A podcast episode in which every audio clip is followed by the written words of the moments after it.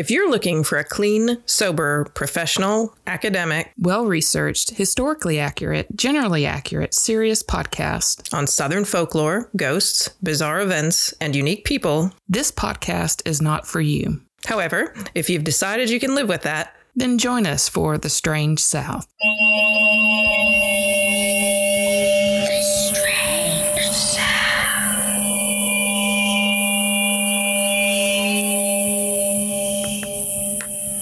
recipe for that written up?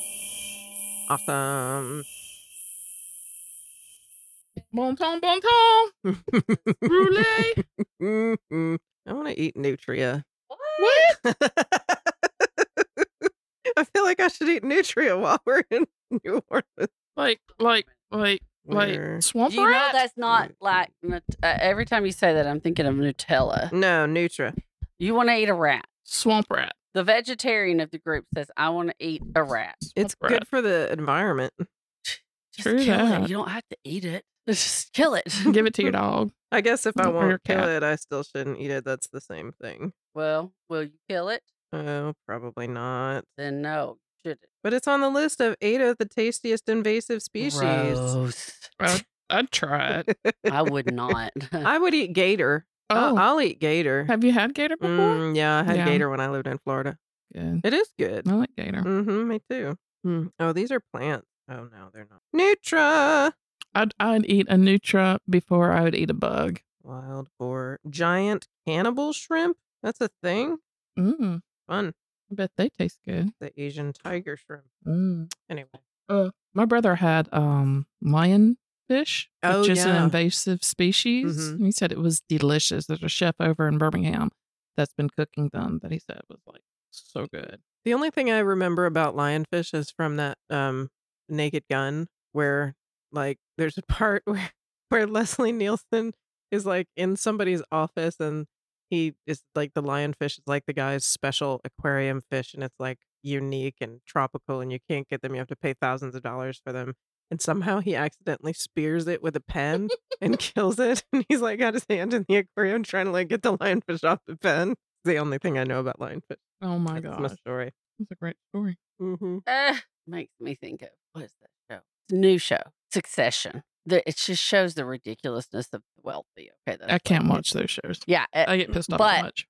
one of them is one episode. One of the he's become he became part of the rich family. He didn't grow up rich like they did, Mhm. and he married into it. And so he tries really, really hard to be so like upper class. And he takes this other kid who's not of the upper class to a restaurant, and they eat a songbird, but they have to wear a yeah. It was like those places that serve like illegal Oh my god. Like but they People's have to wear, they have to cover their heads with a napkin and eat it in shame because they're eating it. oh my god. And it is so ridiculous. He's like, "Oh, it's so good." And like the kid he brought is like, "This is horrible. What am I doing? Why am I doing this? This is what the wealthy do." They just like Oh my god. they that's covered their head with this Next like, shroud level. and ate a songbird. Wow. Yeah, Sorry, I don't know. just made me think you. of that there you go. illegal game. Shit. I've seen some extravagance. Some some Oh, that's right. extravagance this weekend. Marleah went to like an RV expo. Yes, I went to the RV Expo in Atlanta and it was uh, eye opening. Like I've I've been camping with friends who have like a, an A line, a little tiny camper, and so we all kind of look around at all these other camps, campers in the campgrounds, and wonder what they're like inside and stuff. And so I was like, I finally get to go inside these, and it is fucking insane. They've got fireplaces and like multiple bathrooms, multiple bedrooms, chandeliers. She's like, Jesus Christ. Like, what? Wow. How much? And uh, like up to like $420,000. right? Like multiple times the price of our houses and places that we could even could not even like why why I know. What do you get ultimately? What do you get off of that? Like, it's not, you can't really hand it down to your children. I mean, it'll be obsolete right At the time. oh my god just Ugh. imagine like the insurance on those things it'd be I like can't. like insurance Mm. for a house but Well, much more because you're taking it, moves. on the highway with idiots and like you know i would dare say you would be an idiot for buying one so Courtney's making a face Sorry, about I her bit drink. into like a bitter. Um, uh, Orange. I think it was a piece of lime pulp. mm, Oh. Yeah, yeah, yeah. Tell Yes. us about this. First off, you didn't say hello. I got to go back and Oh start my this God. again. Hi, Marleah. Hi, Patrice. Hi, Courtney. Hey, Courtney. Hi, everybody. How are you supposed We're- to know we're here? We're we so we're bad. talking. We're so bad at our own podcast. I think people kind you of think realize it this. was? I was like, are we recording? Okay, we are, I think, because we're talking about weekend things. And now yes. I'm lost. And my beads Mm. are over there. I've been throwing beads, you know. Yes, we've been Gras having our own- I wouldn't throw them, but I don't we've think been I should. practicing saying the laissez bon temps brûlée. Laissez les bon temps brûlés. Okay, we fucked it up. and by we, I'm speaking in the royal we No, here. I didn't even try that time. Was it Ah, laissez les bon temps laissez les bon brûlés? temps brûlés. I got the laissez, the bon temps, and the roulette. Let the good times roll. Yes. I think that we've done this before, but after how many years of doing this now? Four Four years. plus. I'm pretty sure one of the one of my early drinks was a hurricane. Oh yeah, I think so. for sure. But I think I had a Pat O'Brien's mix You- somehow. yeah, I did. yeah, I think so too. Remembers? Yeah. I don't remember because we talked about pedos and Yes. my Mhm. infamy behind We the franchise. even though I've done that, I thought we would try again because we're about to go to New Orleans. Ooh, ooh, for the This- first time in my like life, going to Mardi Gras during Mardi Gras season. Yeah, me too. First time in my life. Me too. So we're doing a hurricane today, Yes. and um, but it's made uh not with the mix, and it's not nearly as red. No, it's not. It's like a pretty orange. It's It's like- yeah. very pretty. It's like It looks Lush. like a yeah, like a tequila sunrise or a Mhm. sex on the beach kind of look, an orangey. Mhm. Mhm. So it has the main ingredient. I didn't know. I was like, when I when I thought about doing this, thought, what the hell's in a hurricane? I just know they're usually bright red, very sweet and strong. Like Mhm. that's all I know. But it's passion fruit juice is the main juice in it. Mm. So passion fruit juice, lime juice, a little bit of orange juice, grenadine, and we mix it up a little bit and have a strawberry grenadine in it, which I think is a good flavor. I Just like a little the bit, strawberry. Yeah, it's good. some simple syrup, and garnish. Oh wait, the alcohol part. oh yeah. Ah, four ounces of rum per drink, which is two white and two Mm. gold rum, Which is two like ounces of each. That's why like you pay the big bucks. yes you know, for them and you keep drinking them and then things happen that you don't expect. well, what we just realized when I made this, so I have hurricane glasses, and there's three different sizes. There's a Mm. very large one, a medium one, and a smaller one from different restaurants. But the largest one is from the famous Pat O'Brien's in New Orleans, yeah. which I drank out of that glass in New Orleans. and when I made this one drink to put in there, it only filled half of that glass. so that means that if you're getting hurricanes at Pat O'Brien's, I'm thinking it's a double, yeah. Right. For sure. which is if they go by that recipe, which I doubt they do. I but I that's doubt they eight do, but ounces yeah. of liquor in a drink. But they're really strong, so I don't know. I Oh, can't vouch no. for how much is in a hurricane at Pat they O'Brien's. may get like some really cheap ass rum. Mhm. Oh, I think just, they do. Yeah. I mean, why wouldn't you really? In the, I mean, Because, like, a bar it's hard to drink. Mixy. like one Mhm. hurricane and not be just like Yeah. crawling on the Two floor. is drunk. Two. Three is you don't know what happened. Yeah, three is you get kicked out. the three is you get kicked out.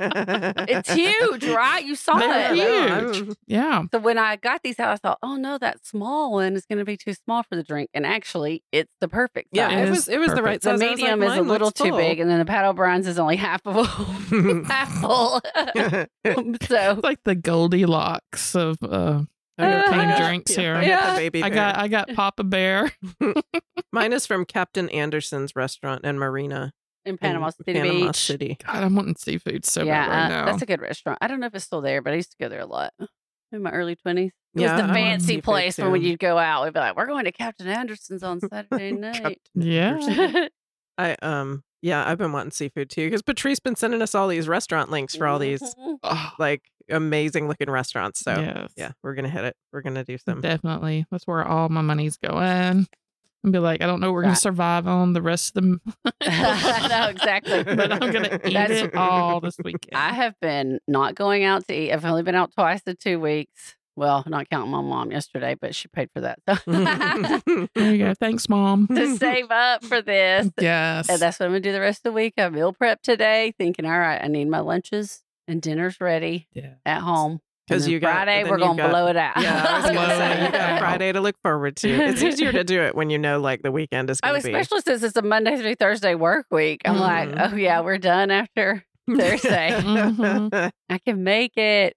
Plus, I work late shift tomorrow, so I don't have to be at work till noon. Maybe I'll have Have two hurricanes. hurricane. right? so, laissez les bon temps roulé. Yeah, Laissez-les laissez-les, bon bon temps temps, bon temps. You did it. Rouler. Woohoo. Is this? Uh, I didn't. Have we got other other? Uh, Well, pre- we're looking at the shirts. Like, I don't know how they can't say this because Patrice just gave us these beautiful custom shirts that she made. that I think you can also get on Yeah, our store. Yes, You ours are a little more custom because Yeah. theirs don't have our names on Yeah. them. Ours have our names on them that Patrice put. But she designed a great Mardi Gras shirt that you can go to the store on thestrangesouth.com and order in like a billion different color combinations. Yes. Whatever strikes your fancy. It's really Whatever. cool. Yes, you can, and you can get them in black and white, or you can get them in the colors because, like I was telling Marleah, the colors of like, and, and there's meaning behind the colors for mm-hmm. Mardi Gras. So I don't know what they are. I should have pulled that up. but it's Purple like is for royalty. royalty. Uh, yeah. I was like, you know, gold or yellow for sunshiny people. I don't think that's it, but maybe. treasure. Uh, yeah, wealth, something like and- wealth, and then purple. Well, we already said purple, and then green, Green. is for greener pastures. I don't fucking know, but those are the Mardi Gras but those are the colors. mo- so. But I Purple, gold, and green. I Yeah. tamped them down a little bit so they weren't so like bright. But we got them in the jerseys that you can get, and there was like a Kelly green jersey that's very pretty. But if you're totally like me and love like the black and white and grays, we got you. Um, you can get the same design, so you can be like low key goth in your, you know, celebration of Mardi Gras in New Orleans. I love these Low shirts. key God. So we've got like the baseball tees, and it's personalized for the birthday trip. oh, listen. Love it. No, this is not what I expected. Uh, yeah, Purple In royalty wrong. 1872, Rex, the king of Carnival, proclaimed the official colors of Mardi Gras to be purple, green, and gold. I know this is just off the internet, so this could be completely made up. Rex assigned a meaning to the colors in his 1892 parade titled Symbolism in Colors. Purple represents justice, green stands for faith, and gold signifies power. Yeah, that's what I read. That's why I was like making them up because the original ones didn't make sense. Well, traditionally, purple means royalty. Exactly. And gold The kings means and queens of Mardi Gras. gold, and green means Money. money. We got any more pre-show? I have no more pre-show other got no than I am so excited, everyone, and hopefully this will probably come out after we get back Oh, yeah. and, and have all the things. But hopefully you've looked at our Instagrams and we've actually done social media during our New Orleans yeah, we're going to. Why I'm do you gonna gotta raise help- people's hopes like that? so I could dash them and have them highly disappointed and being like, where the fuck the things that they said that they were going to do? I'll do some Facebook Live. That's easy. Yeah. exactly. All righty. We done with all that? I think so. I think Should we're we ready stop and to start? laissez les bon Let's- temps let's- Do that.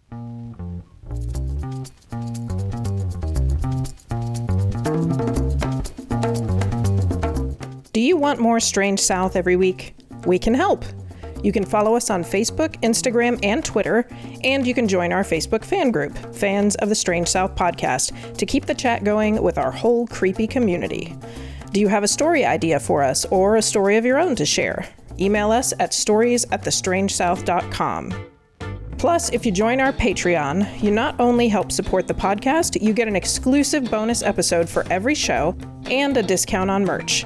You can find links to all of these things on our website, thestrangesouth.com, along with photos, links, and show notes from every episode, Strange South t shirts, mugs, and other goodies. See you there.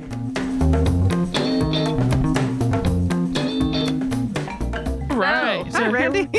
Hi, we're back. We're back. Not talking about scary things. and needles. And stuff. no, she said it. Mm. we weren't talking about that. No. All right. So my story begins on a Monday, Ooh. the worst day, Mm. December 16th, 1811. Okay. So a 21 year old man named William Leigh Pierce was on a flat bottom boat navigating the Mississippi River around Arkansas and Tennessee. And they, he was with like, from what I can, from what I've read, it seemed like he was with a company that was transporting goods from that area down to New Orleans. So that's like Memphis area. Yeah, maybe a little bit above, a little bit north of Memphis. Okay. Um, so flat bottom boats were tethered to each other, so they had like you know kind of a, a train going down. And the reason they had flat bottom boats is so they could navigate the water and like not get stuck on a sandbar or the trees or whatever that was in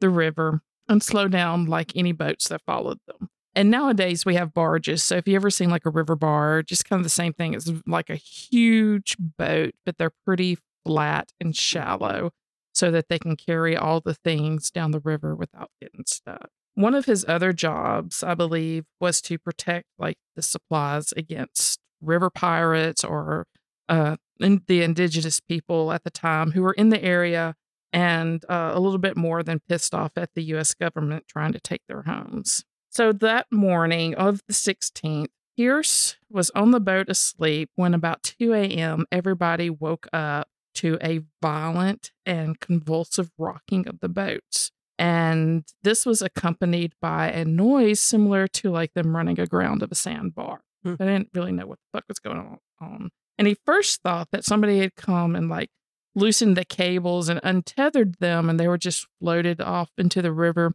into a sandbar, but they were kind of like tethered to the side of the river at the time. But when they got up on the deck, they discovered that, you know, they were all still like secured. They were still moored to the side um, of the bank. And Pierce wrote in his story that at this point, his brain automatically went to the word earthquake.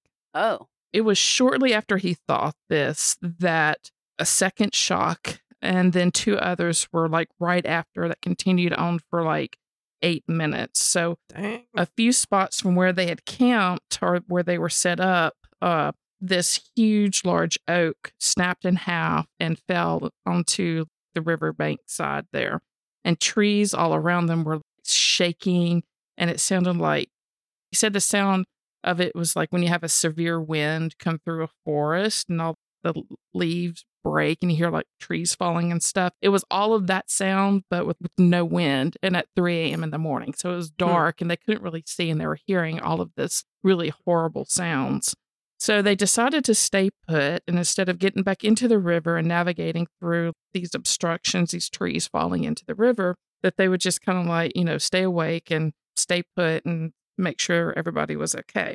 So then the sun came up and they went to shore and they examined what happened, what were the effects of the shocks that they were hearing all through the night. And he said that the earth from about 20 feet from the water's edge opened up and there was like this deep crack. And he's like, luckily nobody was injured, but they wanted to move away from that area from the landing where that they were. And once they got going, all of a sudden a fifth sh- shaking occurred that was more severe than the first couple. And Pierce described this, uh, described them as being extremely lucky. His words were, "It was indeed most providential." Because if they had stayed on the bank where they were looking around at all the things a few mom- moments ago, they would have been killed because that whole plot came loose and plunged into the water, Ooh. including trees from the forest right past. And he said it would have smashed them to bits. Hmm.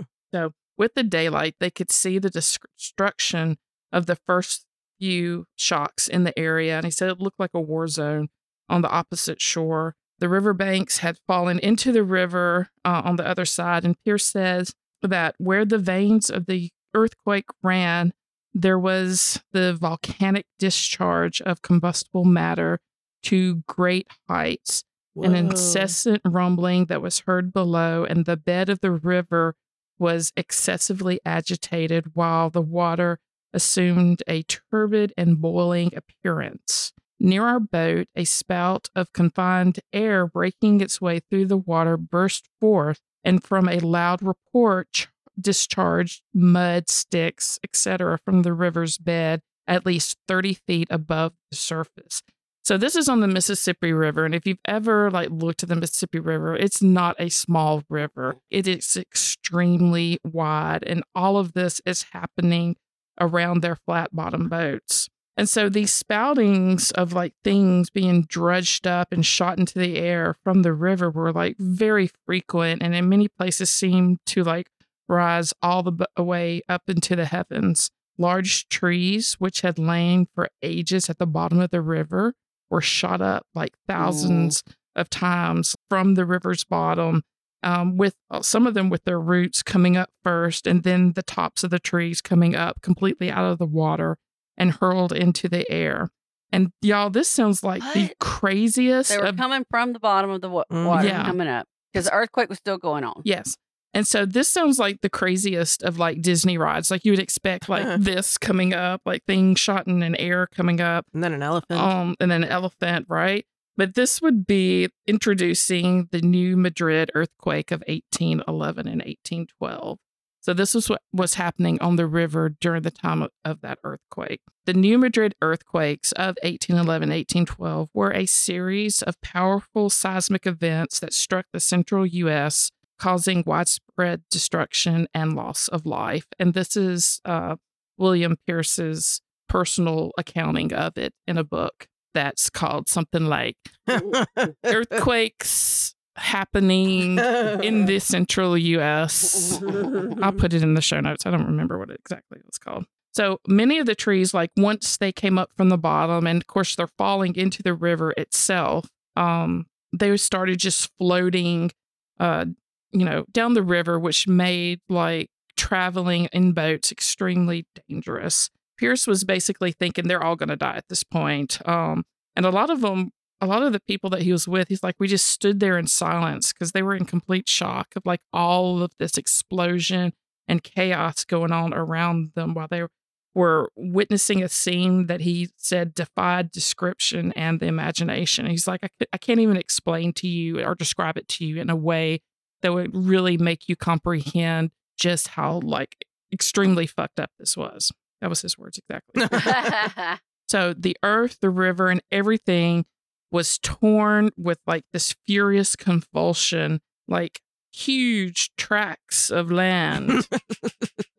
anyway, huge trenches in the earth and uh, would just like open up and then they would just just as quickly close up really quick like, like Oh. this great mall so it's like it was very active it's like it wasn't like a once and done it was like things were opening up and then they were closing and then they were disappearing and then they were falling and then they were exploding all God. around and it was basically like hell came to earth he wrote nature itself seemed tottering on the verge of disillusion he also wrote that if it wasn't for them being manly men like they were Mhm. they would be dead but i just figured they got lucky I was going to say, I don't think it had anything to do with that. Exactly.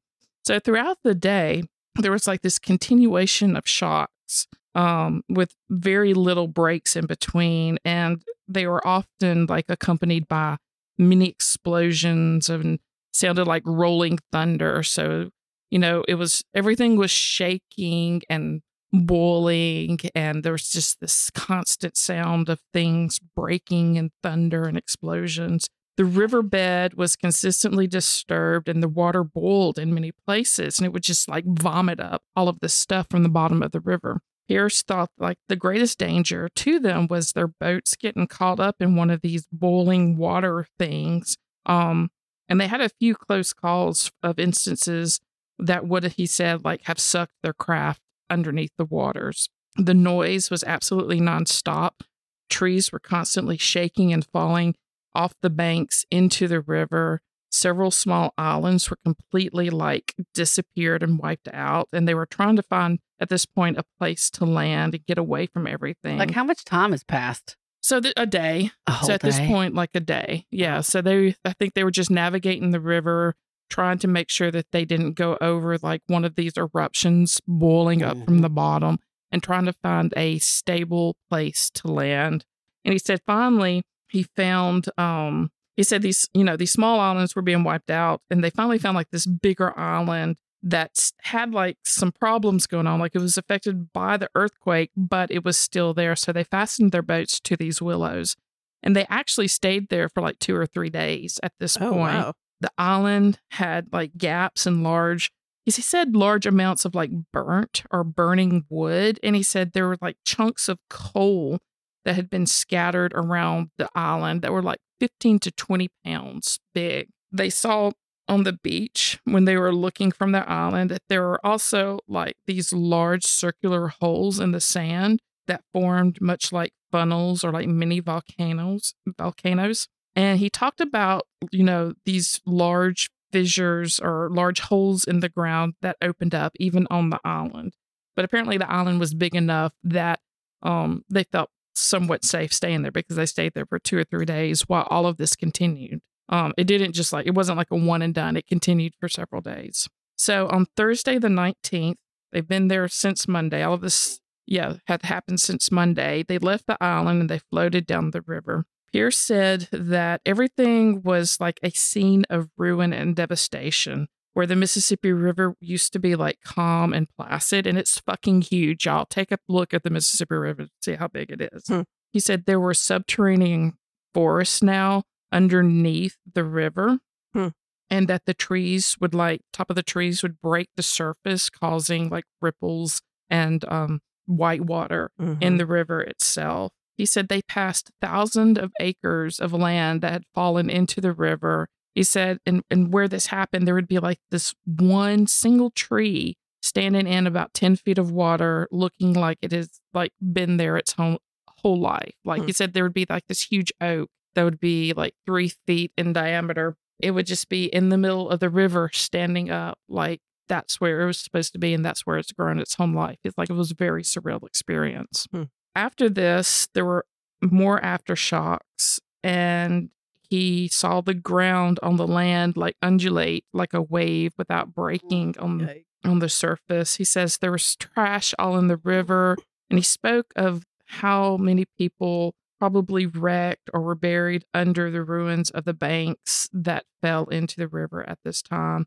And he knew of at the time that four boats of, I don't know if theirs or just boats that he knew of were lost. Again, at that time, he really couldn't say where the greatest of injury happened because he was he was there on the river, so he doesn't know really much of what happened other places outside of where he was. I tried to pin down where he's like where exactly when this happened he was situated on the Mississippi. He said something about like a little bayou river. He was like they were just north of the little bayou river, like 30 miles north or south of the bay- little bayou. I couldn't find this. Of course, I didn't spend that much time I, I'm wanting to think they were within 100 miles of the um, New Madrid, Missouri, the town of New Madrid, Missouri, Hmm. on the Mississippi. So that is his account um, of what happened to them on the rivers. The New Madrid earthquake, or earthquakes, I should say, were the largest in U.S. history, with over 2,000 quakes in the central Midwest.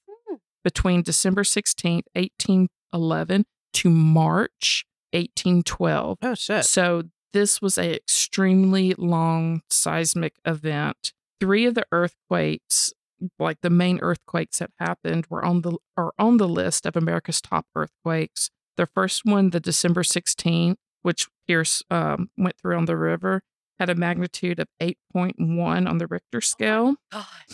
The second on January 23rd of 1812 was 7.8. And then on February 6th, sorry, February 7th, February 6th, my birthday, February 7th, the day after my birthday, was the largest one and it was an 8.8. Jeez. All of this happened months and months. They had like aftershocks and then they had like these really bad earthquakes in between for, you know, these three or four months. It said that they had between 6,000 to 10,000 aftershocks in the New Madrid area near the Ohio and Mississippi River Junction. The earthquakes were also actually felt uh, as far as New York City, Boston, Montreal, Washington, Wow. D.C., even in the White House. President James Madison and his wife Dolley recalled feeling the shocks Mm. from the earthquakes, and it made the church bells ring in Boston. So Mm. that is like how far these Yeah, but reper- 8.9 is like massive. is massive. So no other earthquakes have lasted so long or produced as much evidence of damage as the New Madrid earthquakes. Hmm. On February 7th, the earthquake, um, a boatman reported uh, that the Mississippi actually ran backwards for several hours from that last really huge earthquake. Holy cow. the force of the land, it upheaved 15 miles south. I mean, that was probably like that big upheaval is probably what caused the Mississippi to run backwards. Mhm. But 15 miles south of New Madrid, um, it created a whole new lake called Real Foot Lake, which is still there today. And if you look at the Mississippi River around the New Madrid Fault area, New Madrid, uh, Missouri, it's totally, it looks like squiggle marks. Like it totally rearranged that whole area typographically, topographically, not typographically. All right. So I guess they had to guess about the Richter scale because it wouldn't have been a- They, around then. they wouldn't, yeah, they, they wouldn't have known, you know, at I- that I point. But I think it's kind of the like, like, tor- Historians had to like decide. like tornadoes, Yeah. whereas like how much damage is how like your F3 Yeah. or F4 tornadoes. So that's pretty much I what just don't they think a discovered. me- like a Richter scale they didn't have like there. yeah, they didn't have the little needle with the Mhm. paper kind of yeah. I thing, think Mhm. that was later, like the invention of the actual scale. which I think this earthquake helped put into place um, the study of. So the force. Okay, we already talked about Reelfoot. It also drowned the inhabitants of a uh, nearby indigenous village. Mm. So they really don't know like the extent of like death that Mm-mm. happened because it was in a somewhat rural place and there was personal stories that happened but you know there was no census so we don't know how many people were like there and how many people were displaced and then how many people just disappeared I mean, the died. westward movement wasn't even that big then. Like there weren't that many people living west of the Mississippi, Correct. right? Except for Native Americans, because that was in the mid 18th. right so during this and I'm, I'm thinking this may correlate with the february like the really large earthquake it created two temporary waterfalls in the mississippi river people discovered that most of the crevices that opened up during the earthquake ran from north to south so they began they began to like chop down trees and lay them down east to west so that they could use them as bridges across these crevices missing like we said there were missing people all over their place who basically just got swallowed up by the earth and nobody like ever knew that they were missing or that they were Mhm. swallowed up some of the earthquakes uh, fissures or uh, trenches that it created were as long as five miles Mm. So- Wow. The circular sand mounds that Pierce talked about on his little island are seen on the banks. They're actually called sand boils. And some of them were so large that they resembled small uh, volcanoes, which is where he was talking about things flying up into the air, right? So the world's largest sand boil was created by the New Madrid earthquake. It was 1.4 miles long. Holy shit. and 136 acres in extent. And it's located in the Boot Hill of Missouri, about eight miles west of Hayti, uh, Missouri. And it's called by the locals the beach. Hmm.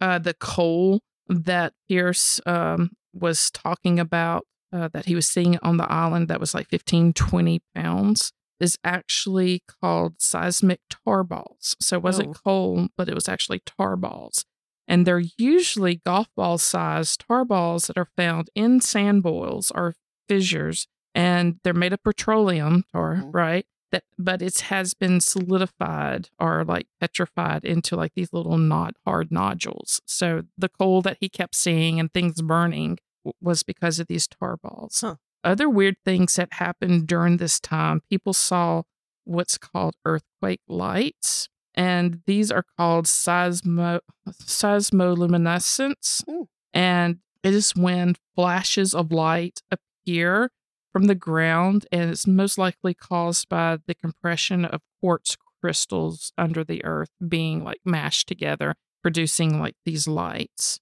another weird thing that happened is that like the water that is ejected from like all of these like sand boils and things from the earth was reported to be like lukewarm and they speculated that the lukewarm water uh, was due to either being shake like heated from the shaking or the quartz lights heated it somehow Hmm. and then there was the earthquake smog so skies turned so dark during the earthquake that you would light a lamp and it wouldn't help you see. It was like basically you couldn't see like right in front of your face the air smelled really bad. There was like this phosphorus sma- uh, smell, like yeah, sulfur and, and stuff smelling, and it was very hard to breathe because of all the things that was like pushed into the atmosphere. And it was also speculated that the small was from all the dust and all all the crap that was you know from the eruptions of the sand boils and the warm water going into colder air. Because remember, this was still like December through February, Mhm. or actually December through March when all of this happened. They said that the atmosphere just looked really strange, that there were like yellow and red clouds, and people reported that the sky was lit up with like this strange glow, which could happen also from like the the earthquake Mhm. lights and stuff. And then loud thunder. So distant thunder and loud explosions accompanied the earthquakes. And every earthquake, people have noticed um, before like really big earthquakes, the animals' behavior started to change Mm. beforehand. They said that animals displayed like this nervousness and a- agitation right before the earthquake, and domestic animals became like crazy wild, while wild animals became more docile. So it's like all your pets ran away, but then you would have like a flock of ducks or geese come and like be your best friends because Mhm. they were scared.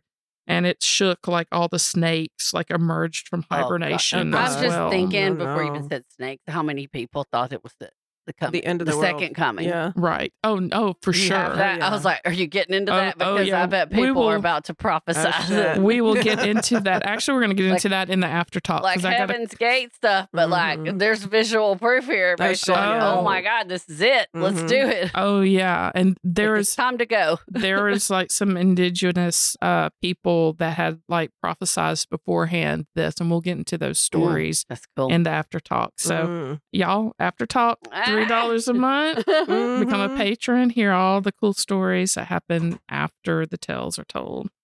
I like that. After the tales are told. After the tales are told, and the drinks are and drank. the drink, the drinks are drunk. Drinks are dranked. right. Ooh, this one's getting on my head. I know, me too. I'm slowing down. like down. Marleah's just staring. I know. I'm I'm a little comatose over here. I I'm feel sorry. like like she's just like, huh? No, I'm getting it. I'm digging it. This is fascinating because I I've never heard of any of this. I had Me no either. idea. Really? I Oh, didn't yeah. know No, about the I've new never Madrid heard of fault. this. No. I've never heard of Oh any my of this. Oh my god. No, this I'm is so all happy. brand new to me. I- No, I, I thought haven't everybody knew about this. Okay. no. Well, let's talk about the fault itself. The New Madrid Fault extends approximately 120 miles southward from the area of Charleston, Missouri, and uh, Cairo, Illinois, through New Madrid, which is in Missouri, and Cuthersville, Arthur's, Cuthers, Caruthersville, Carruthers, maybe? Caruthersville. Uh, it follows along Interstate 55 to Blytheville and then Marked Tree, Arkansas. It crossed five state lines and cut mm-hmm. across the Mississippi River in three places and the Ohio River in two places. And that dude just happened to be And in he just one of those happened, places. He just happened to be in one of those places right on the Mississippi. So the New Madrid zone is poorly understood and studied because it really possesses some unique challenges. You can see the fault lines, like in California, you know where the fault line is. However, in the central US, the fault features are not really easy to see on the surface because they are covered by like 100 to 200 feet of soil. Mm. So the fault lines itself is like under all of this sand and clay, dirt. The New Madrid is located near the center of the North uh, American plate, which is highly unusual. So it's an inner plate quake, is what actually happened. So it's not where two plates are rubbing against each other, producing the earthquakes. Is like in the middle of the the um, plate Hmm. itself because of the shaking and the damaged areas, uh, or because of this, the shake and the damage of the areas were up to 20 times larger than similar West Coast quakes. Hmm. So if you don't have a fault line where it relieves that pressure and that Right. energy, it, the shaking is going to be felt wider and for longer than if like it has that area to release all of that, That energy makes and pre- sense, though. Mhm. pressure. Like- yeah. Yeah, it takes more for it to actually break. But when there's a fault line, it gives. There's- Mhm. Right, right. So in uh the area uh of strong of the strongest shaking was approximately 10 times that of the great 1906 San Francisco earthquake. Oh my God, Yeah. 10 times? Ten Yeah. times what? 10 More. times more. Like the I di- shaking yeah. was, was more I wondered devastating. because that's what I was trying to compare it to because that's similar time. Well, I know it's hundred years, but still. Right. Well, it says the two uh, of the most lethal earthquakes in recorded history were intraplate earthquakes, both in China in 1556 and uh, the s- province of Shaanxi. And they, like, these were highly populated areas. So it buried at least 830,000 people Oh, at that time. And then there was another magnitude 7.7 earthquake uh, that was also an intraplate earthquake in 1906 1976 in um, the China Chinese city of Tangshan, where it estimated the death toll was as high as 650,000 people. Damn. Yeah, so those those happened in like high. So if if if this there were more people, more in, people in that, part, in that yeah. area, like our death toll God. would have been ex- like extremely high. But it was very like sparse populated. Then. Right. So the timing of this quake, you can't really predict when earthquakes are going to happen, but scientists estimate that the average interval between the magnitude 7 quakes or greater is approximately about 500 years. And the reason they know this is because they've looked back at recorded history and they found like around 900 AD there was um, evidence of shaking and again in 1450 AD um, another you know 500 or so years later that there was like another huge earthquake in this mid US area. Two of the strongest of the most recent quakes since then have been like magnitude six uh, that happened January 4th, 1843, centered near Marked Tree, Arkansas. And then there was another magnitude 6.6 on Halloween of 1895, centered near Charleston, Missouri. All of this to say that the New Madrid fault line is no joke. Mhm. And luckily, we still have like maybe another 400 or so That's what I was thinking. Years like, before like a big thing. But the thing about it 2000, 22, 23. yeah. Yeah, the thing about it is, is that, you know, there's still tremors in the area. And I remember like hearing of tremors every once in a while in that area, but nothing as big as that. But that area has, has like Memphis, Mm. like you know st louis all of the things that are near or around that area there's so many people living now that if we were to have another huge like seven to eight point earthquake that it would devastate people Mm. so that said um yeah Yikes. uh, then this is something I always think about too when we go like cave, like we do the little cave tours underground, like in Tennessee Mhm. Thinking that there definitely could be an earthquake that happens and things fall and you'd be trapped. That's like my Wow, personal. that got dark real fast. yeah, that's my, that's my personal like fear when I go on those things. Is like, see, Rock City. Mhm. But anyway, yes. So that is the personal account of the New Madrid Falls by uh, William Leigh Pierce. And I have two more accounts for the after talk Ooh. that has to deal with the prophecies and the first riverboat ever steamboat to go down the Mississippi, kind of like the Titanic, Oh Um, God. uh, and happened to be during this time of the Oh, earthquake. shit. So again, Stay tuned. stay tuned. After talk, Yeah. three dollars. That dollars. was great. You hear That all- was really good. You hear all the great things. So thank y'all so much for listening. We appreciate you so much and laissez le, le bon, bon temps rouler. rouler. Oh my God. Bye, y'all. Bye. oh my.